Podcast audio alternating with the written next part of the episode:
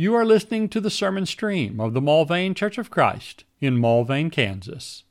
Subscribe in your favorite podcatching app or find and listen to any sermon online at mulvanechurch.com slash sermons. Good evening. I invite you to be taking out your Bibles and be turning in your New Testaments to the book of Romans. The Romans, the eighth chapter, is where we will be taking the thoughts of our study this evening. Appreciate so much the invitation to be with you this week. I've been looking forward to it and looking forward to our time together to spend time in God's Word, studying it, and that we might grow in our faith, that we might be stronger in our walk with the Lord, that we can become more and more like Jesus. That is the goal that we should all have, that we should all be striving for. And so, I so appreciate the good opportunity that we have before us this weekend. Also want to make mention that it is so good to see many of you here, that there are a lot of other things that you could have been choosing to do this evening. On a Thursday night, you could have been at a ball field or doing something that you could have done a lot of other things, but you made the choice to come and be with God's people and to come and to study God's Word, and that is an encouragement. And it's an encouragement to me. I know it is to the brethren here in Mulvane. If you would be taking out your Bibles, be turning with, to the book of Romans, the eighth chapter. We're going to be thinking uh, about some things from this chapter in a few moments. But as we have been trying to design the lessons for this week to be about the life that God wants for us, uh, the, the kind of life that God has designed for His children. First, we need to consider maybe what might be one of a huge roadblock, a huge hindrance for people.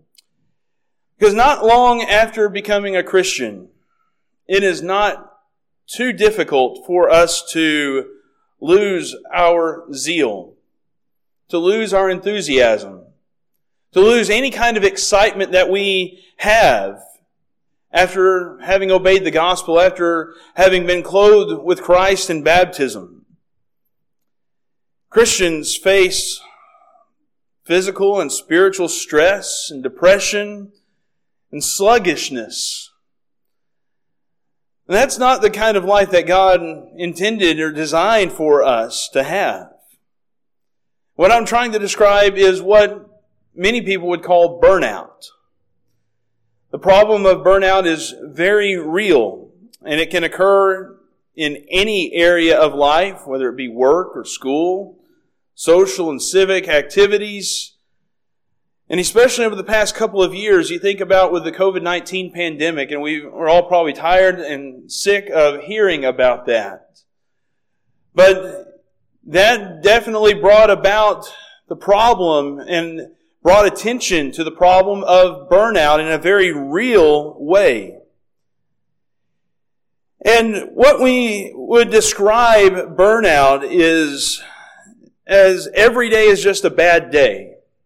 Everything just goes completely wrong, at least in your mind, that nothing can go right. You're interest in your home, in your family, seems like a waste of energy. You don't even want to think about it. Exhaustion. Just the normal everyday activities of life that you would go through. Just, it's dull. It's not exciting. There's nothing that would bring any sense of joy or happiness to you. You feel undervalued and underappreciated. Those are some of the early signs of burnout. Certainly not something that would be how God wants us to live. You consider some other things that burnout can manifest itself through physical symptoms where we're just feeling tired and drained most of the time. We have a lower immunity. We're ill very frequently. We have all sorts of sickness and disease, frequent headaches and muscle pain. There can be a change in appetite or sleep habits. Those are some of the physical symptoms that might accompany burnout. and what that would look like.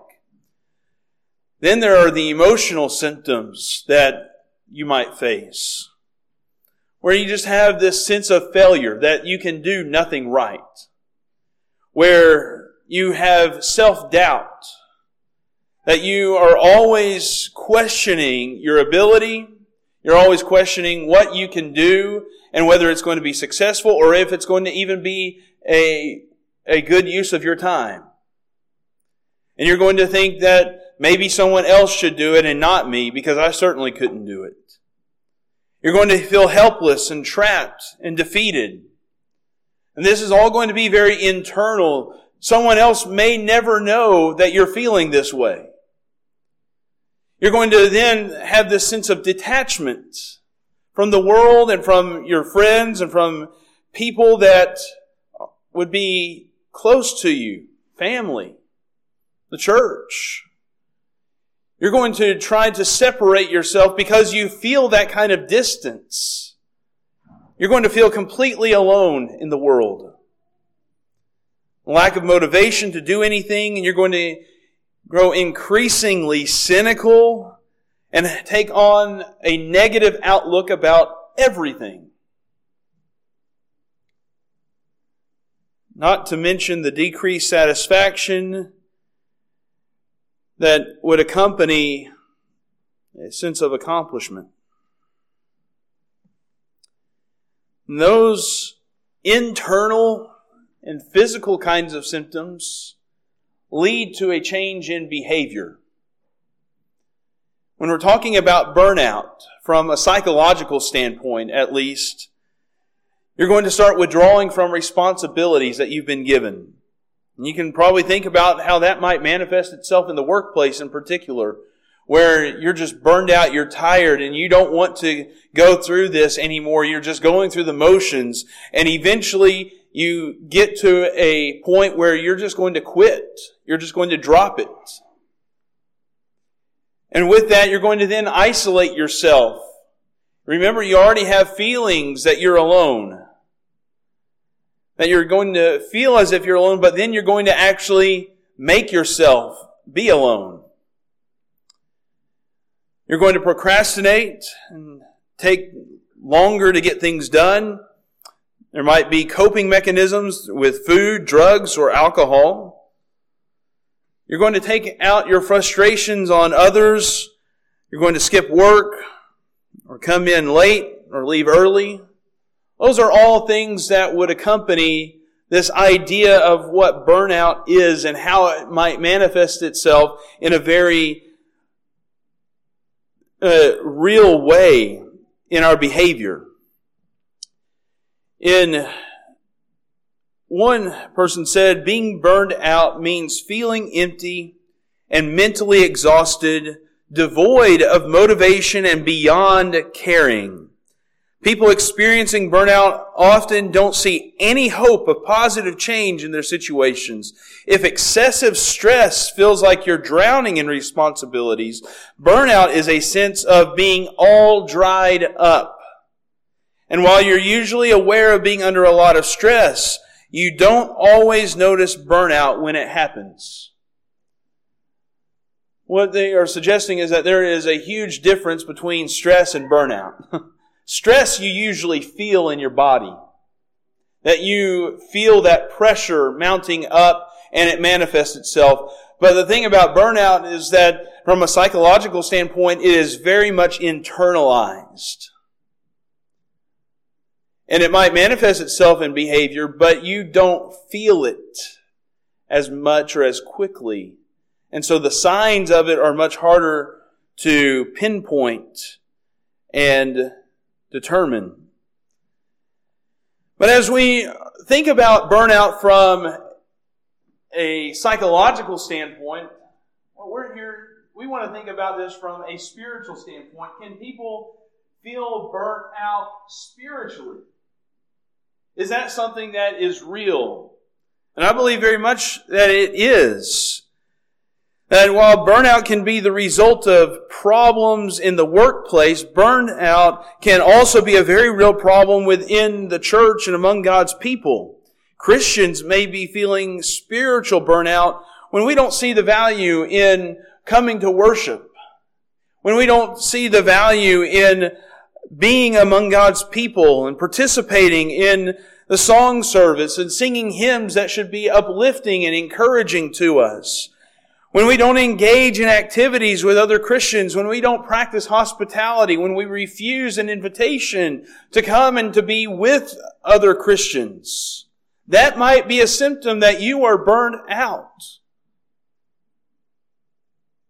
When we don't desire or even value teaching Bible classes, much less attending them, when we just see and think of it as a waste of time, that might be a symptom of burnout. When deacons in the Lord's church might be tired of the responsibilities they perform without as much of a thank you. Or when elders may grow weary of their work in guarding and protecting the flock, oftentimes dealing with wolves in secret that we never know about. And being an elder and a preacher, for that matter, can sometimes be a very thankless job. And when there is no appreciation, then it can just drive those who are servant leaders among God's people to just feel this inadequacy where they feel burnt out. When we do not see the value in encouraging others, when we ourselves are only beaten down when trying to do the right thing. Maybe we grow weary in reading the Bible. We get tired of it when we get to hard and difficult passages. And when we don't understand it, we grow tired of praying, especially when we do not see instantaneous answers just like that. When we grow tired of listening and spending time in God's Word, hearing preaching and teaching, it can be an indication of a real deep spiritual problem, spiritual burnout. And spiritual burnout, you could still be here. You might not have apostatized. You may not have left the church. And that's the scary thing, isn't it? That you could be right here and going through all those feelings and all those emotions and no one ever know about it. And certainly we may never be able to completely avoid discouragement. Life is going to have discouragement. There's going to be problems. There are going to be things that set us back. Where we're going to be disappointed. We're going to be disappointed in how people have behaved. We're going to be disappointed in how people treat us. And they will be in turn disappointed in how we treat them. Where we might even be a cause of disappointment and discouragement. We may never be able to completely avoid discouragement or even spiritual burnout.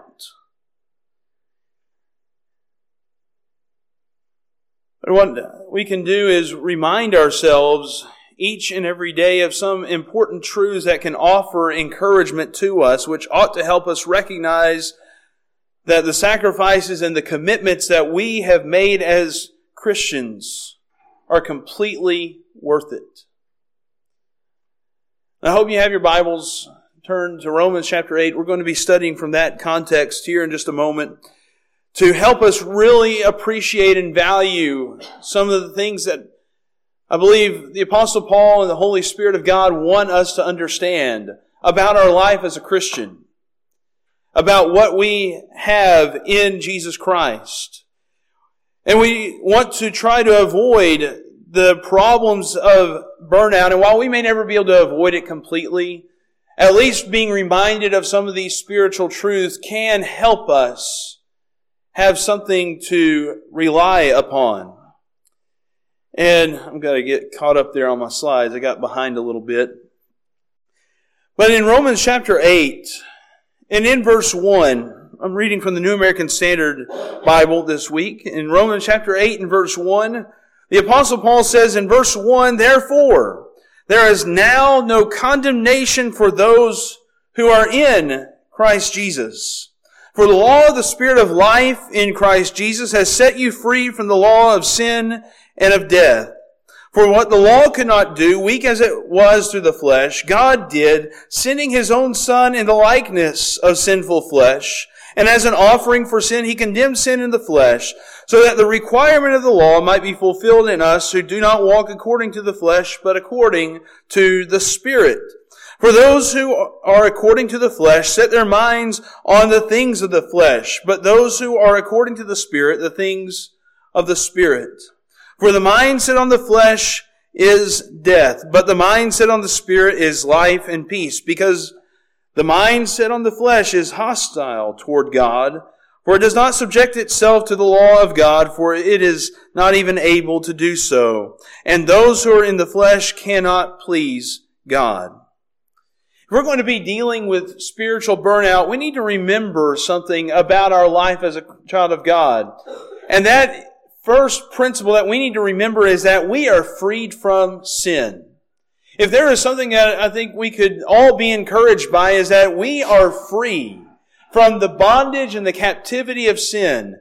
That should be something that would greatly encourage us. Where Paul says in verse 1 that there is no condemnation, that there is no guilt, that we, oh, we were guilty, though we have sinned. Now through Jesus Christ, there is freedom. There's no condemnation that we have been justified. We have been transformed to no longer live that kind of life. That has all taken place, as he says in verse 2, by the law of the Spirit of life.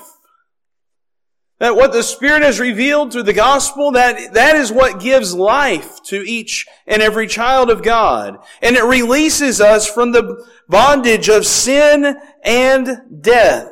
Notice what he says there in verse 2. For the law of the Spirit of life in Christ Jesus has set you free from the law of sin and of death.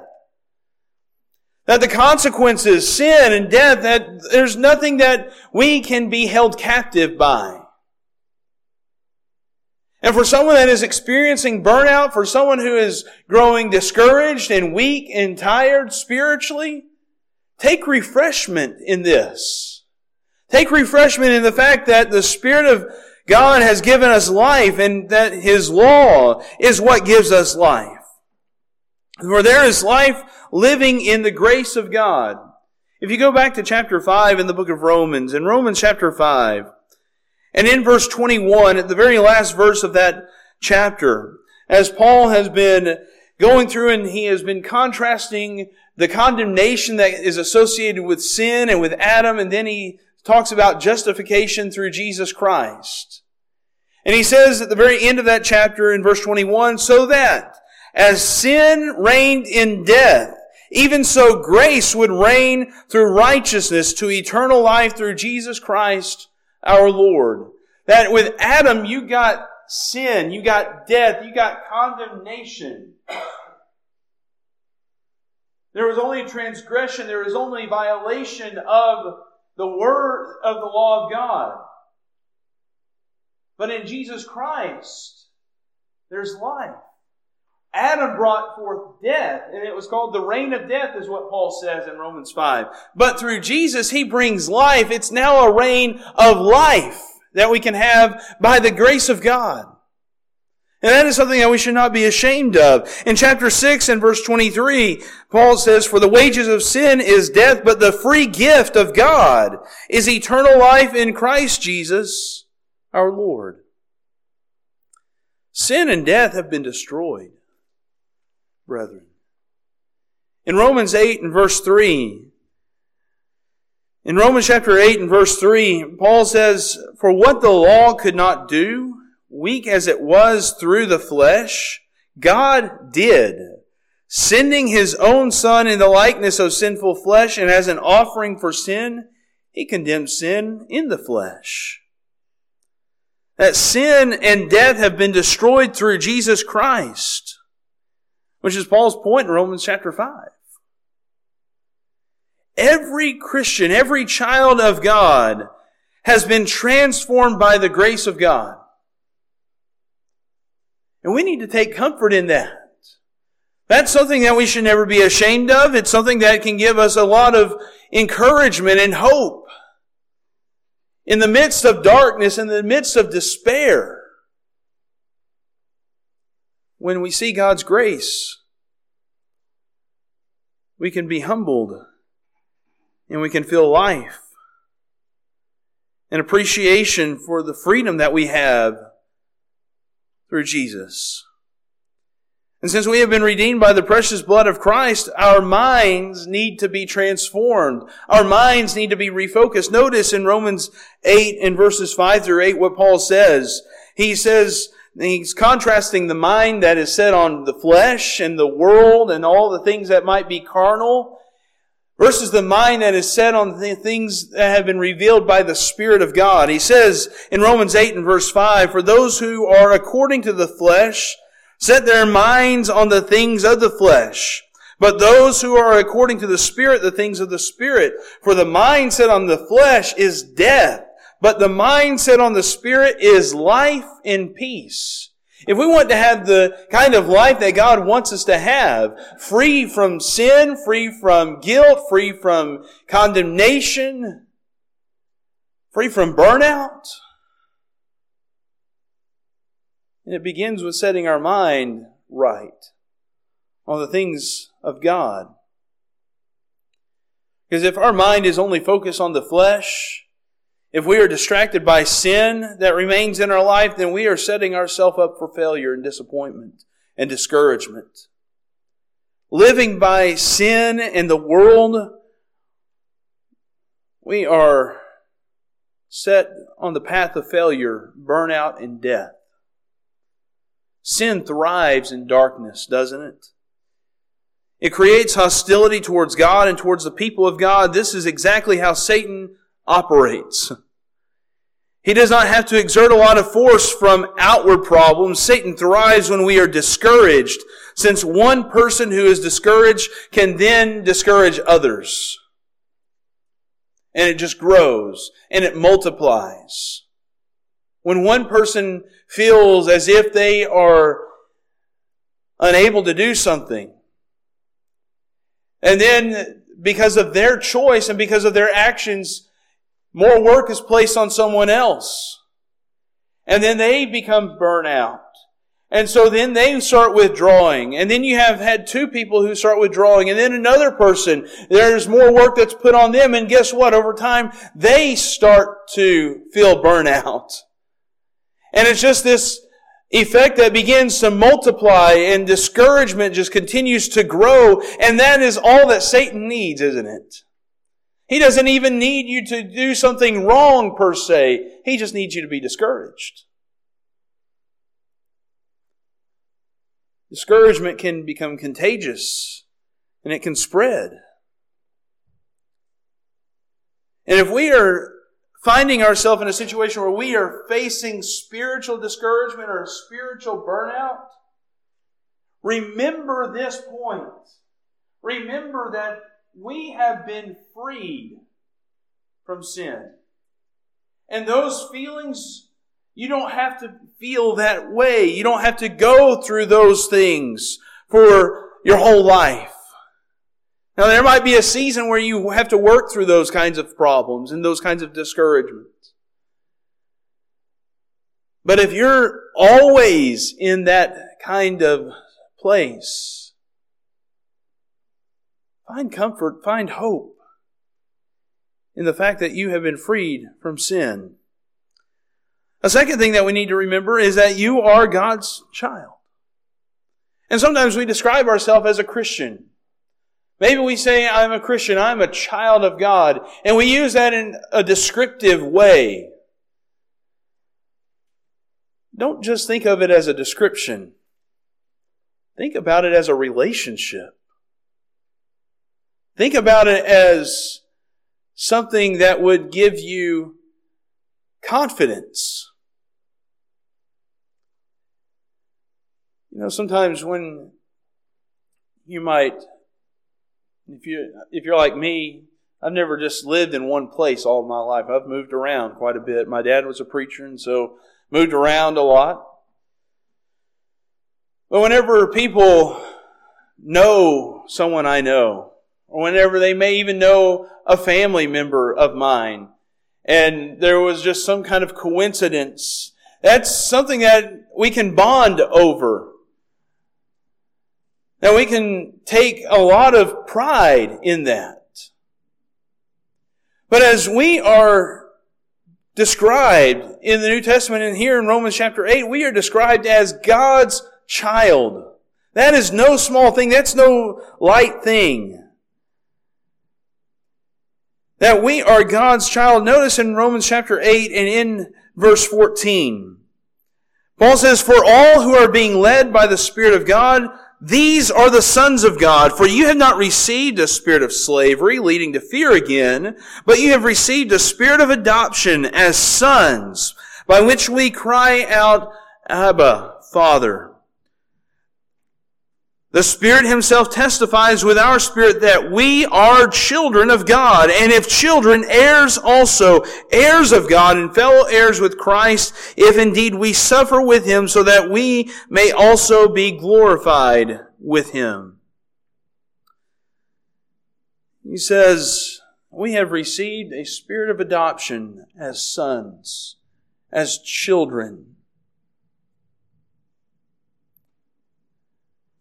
Beauty of adoption is that there was a choice that was made.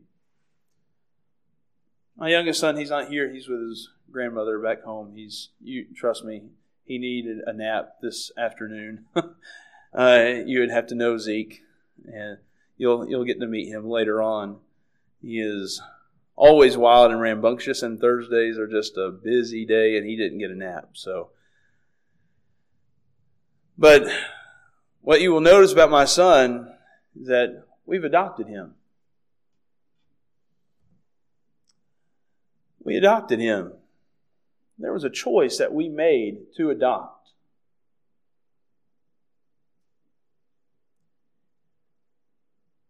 God chose us.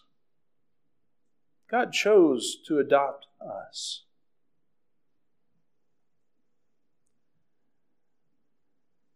And there's a beauty in that that can give us a whole new kind of mindset of appreciation.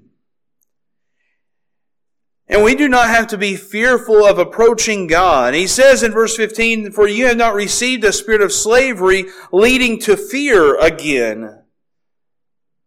We don't have to be afraid in our approach before God because God wants us to speak to Him. He wants us to pray to Him. He wants us to worship Him. He wants us to have fellowship and commune with Him. So much so that we can cry out, Abba, Father. The term Abba was the Aramaic term for father. Some have suggested that it was like the babbling of a baby saying Dada or Daddy or Papa. But what it has also been shown is to be an expression of reverence. It's not an irreverent kind of way to describe God.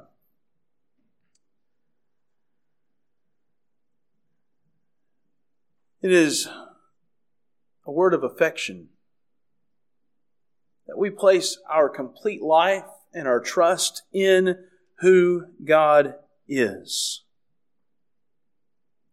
that He is our Father.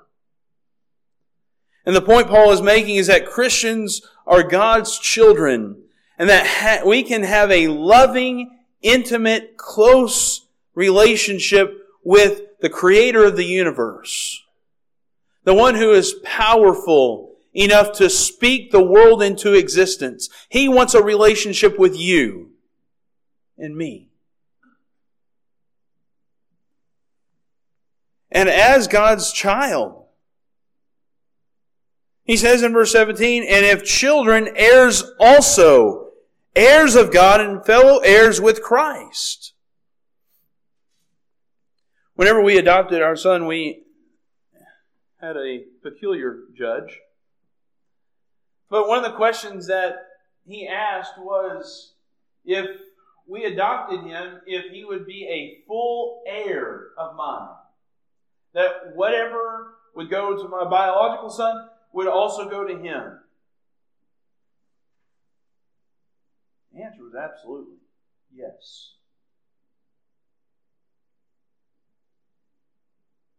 Paul is saying that if we're children of God, we are heirs of God, joint heirs with God's only begotten Son, Jesus. In the book of 1 Peter, in 1 Peter chapter 1, in 1 Peter chapter 1, and in verse 4, Peter says, to obtain an inheritance which is imperishable and undefiled and will not fade away, reserved in heaven for you. That's the inheritance that we have the promise of receiving. To dwell with God for eternity. Since God is our Father and we are His children, we can pray to Him. And we can thank God for our spiritual family, our Christian family. We can thank the Lord for the relationships that we have with one another. We can thank them for those who are willing to serve in the Lord's church, whether it be a Bible class teacher or a preacher or elder or deacon.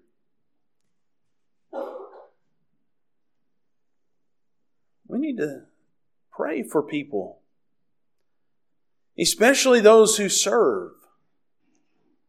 Because many times those who serve and those who volunteer, they're rarely thanked.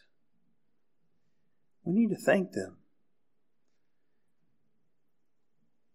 And if you think you might be dealing with spiritual burnout, then you probably don't even feel like praying, just to be honest. You probably feel as if your prayers don't go past the ceiling. They're just completely ineffective.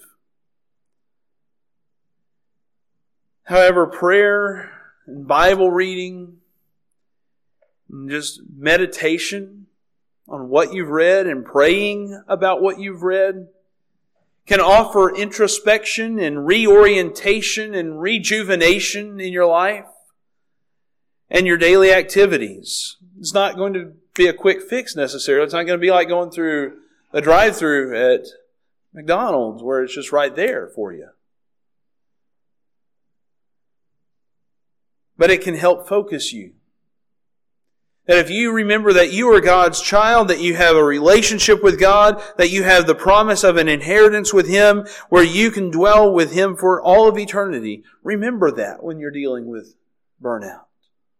When you feel like giving up, remember that you are God's child and closely related to what we've already been talking about, remember your hope for future glory. In Romans 8 and verse 18, he says, For I consider that the suffering of this present time are not worthy to be compared with the glory that is to be revealed to us. For the anxious longing of the creation waits eagerly for the revealing of the sons of God. For the creation was subjected to futility, not willingly, but because of him who subjected it in hope that the creation itself will also be set free from its slavery to corruption into the freedom of the glory of the children of God. For we know that the whole creation groans and suffers the pains of childbirth together until now. And not only this, but also we ourselves, having the first fruits of the Spirit, even we ourselves groan within ourselves, waiting eagerly for our adoption as sons, the redemption of our body. For in hope we have been saved, but hope that is seen is not hope.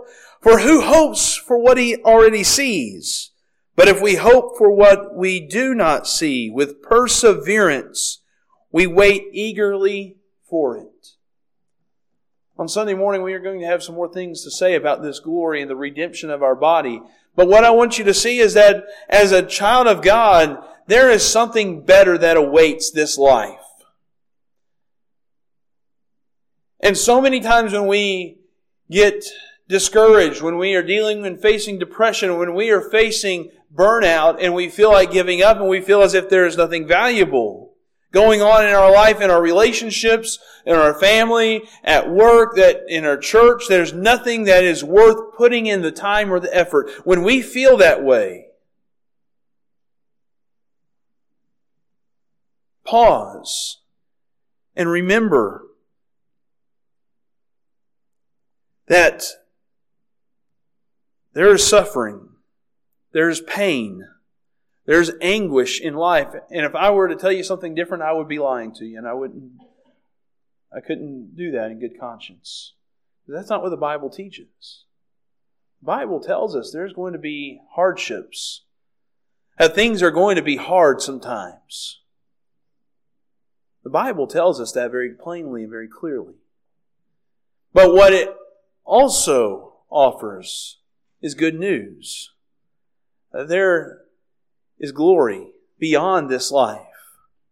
That there is hope for something after this. And the key comes down to what he says in verse 25. But if we hope for what we do not see with perseverance, we wait eagerly for it.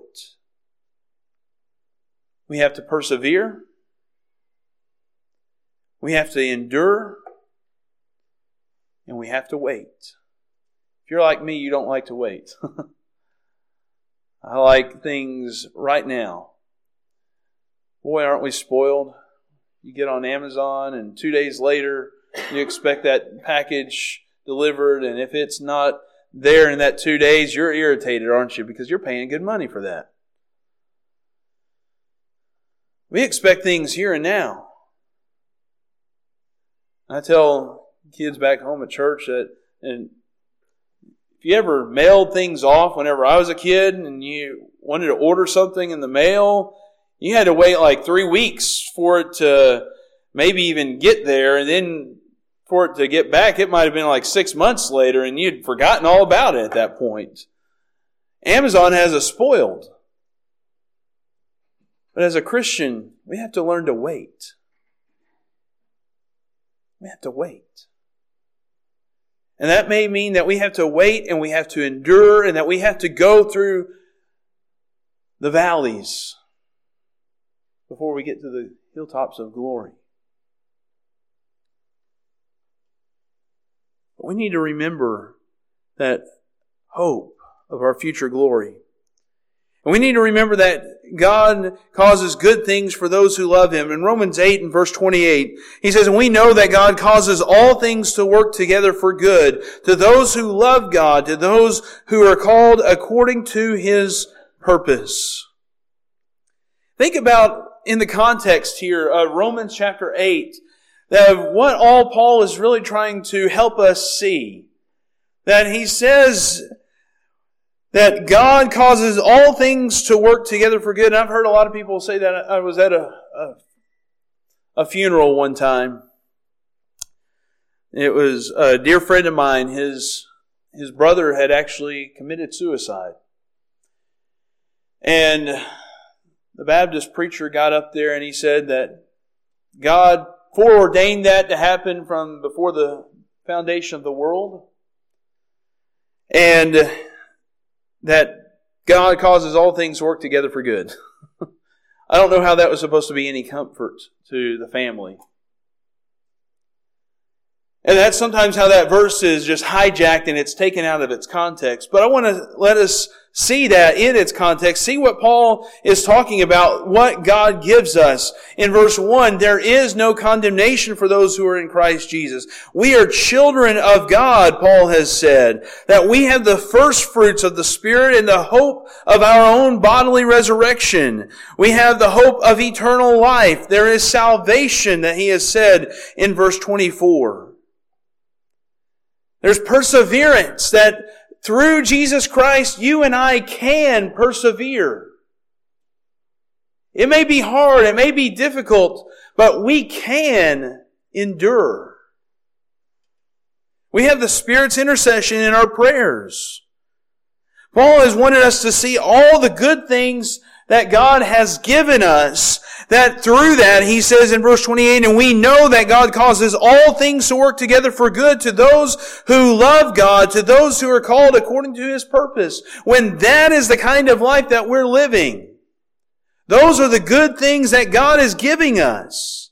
And these spiritual blessings, when we focus our life and our mind on those things, that is what can help us combat burnout. Because God is giving us those blessings. We can count that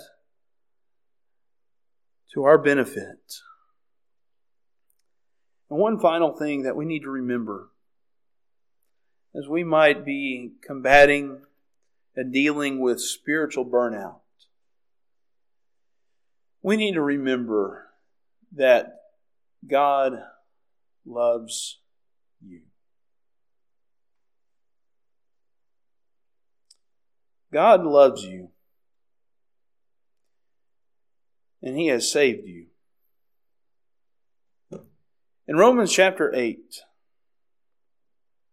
in Romans chapter 8 and in verse 31, what then shall we say to these things? If God is for us, who is against us?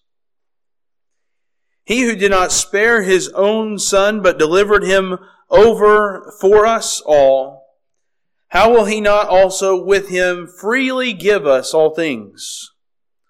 Who will bring a charge against God's elect? God is the one who justifies. Who is the one who condemns? Christ Jesus is he who died, yes, rather, who is raised, who is at the right hand of God, who also intercedes for us. Who will separate us from the love of Christ? Will tribulation or distress or persecution or famine or nakedness or peril or sword? Verse 36, just as it is written, For your sake we are being put to death all day long. We were considered as sheep to be slaughtered. But in all these things we overwhelmingly conquer through Him who loved us. For I am convinced that neither death, nor life, nor angels, nor principalities, nor things present, nor things to come, nor powers, nor height, nor depth, nor any other created thing will be able to separate us from the love of God which is in Christ Jesus our Lord.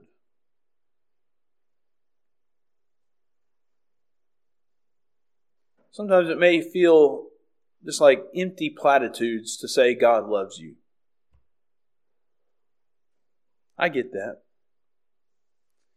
If you feel burnout, if you feel discouraged or depressed, hearing that God loves you, that may just be falling on deaf ears.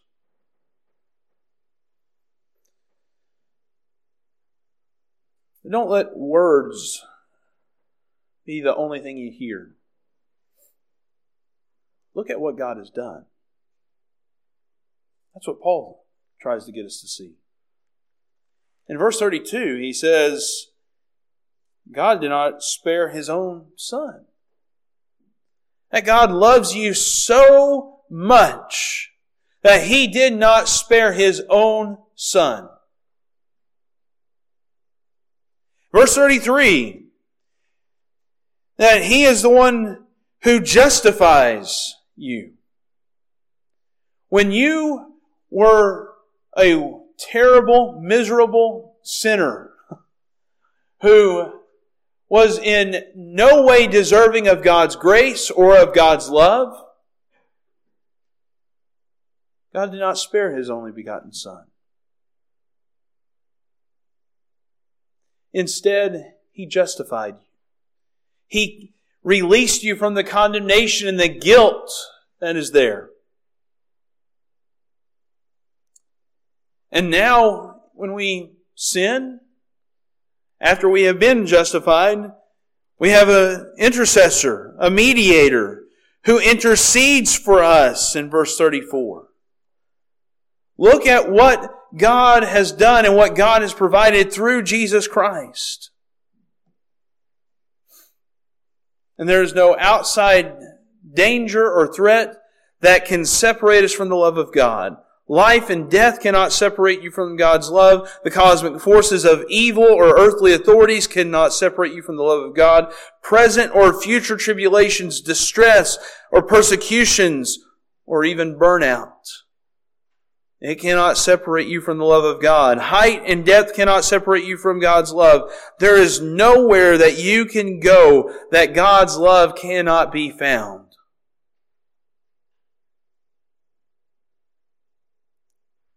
And he says in verse 37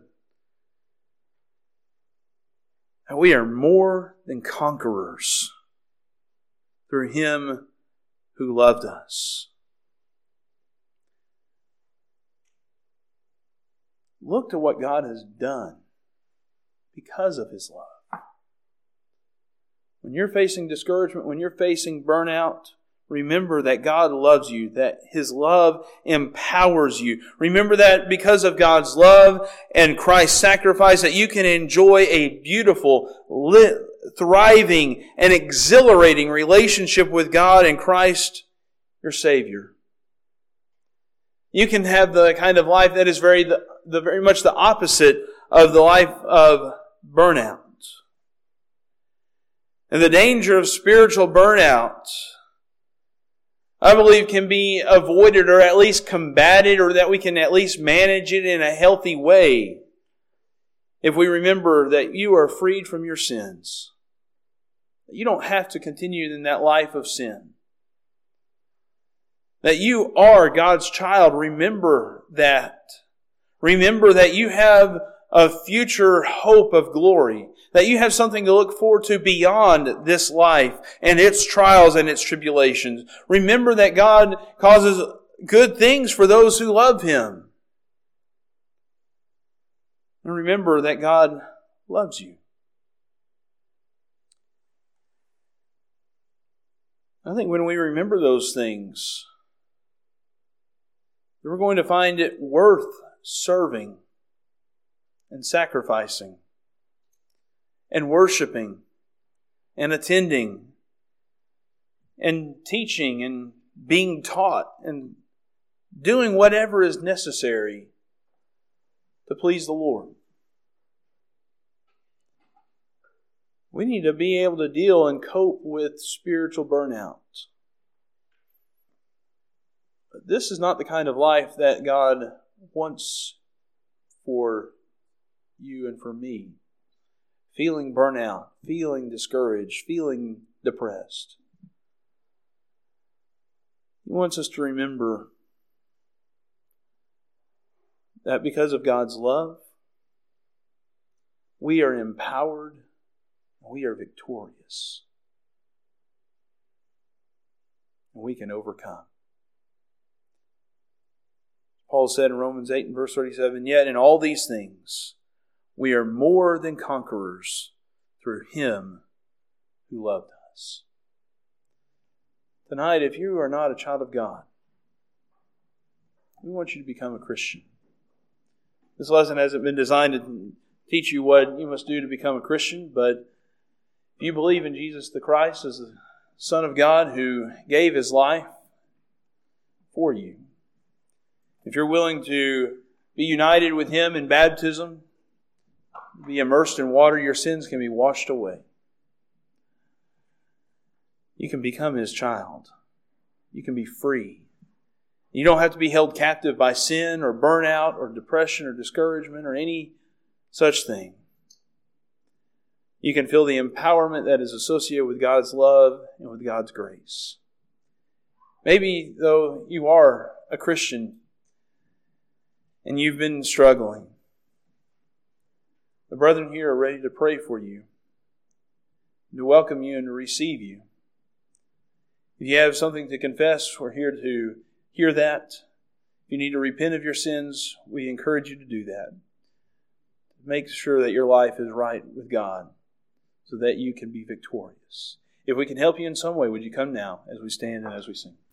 Thank you for listening to this sermon from the Mulvane Church of Christ. Additional sermons and information available at mulvanechurch.com. Come see what a difference the Bible way makes.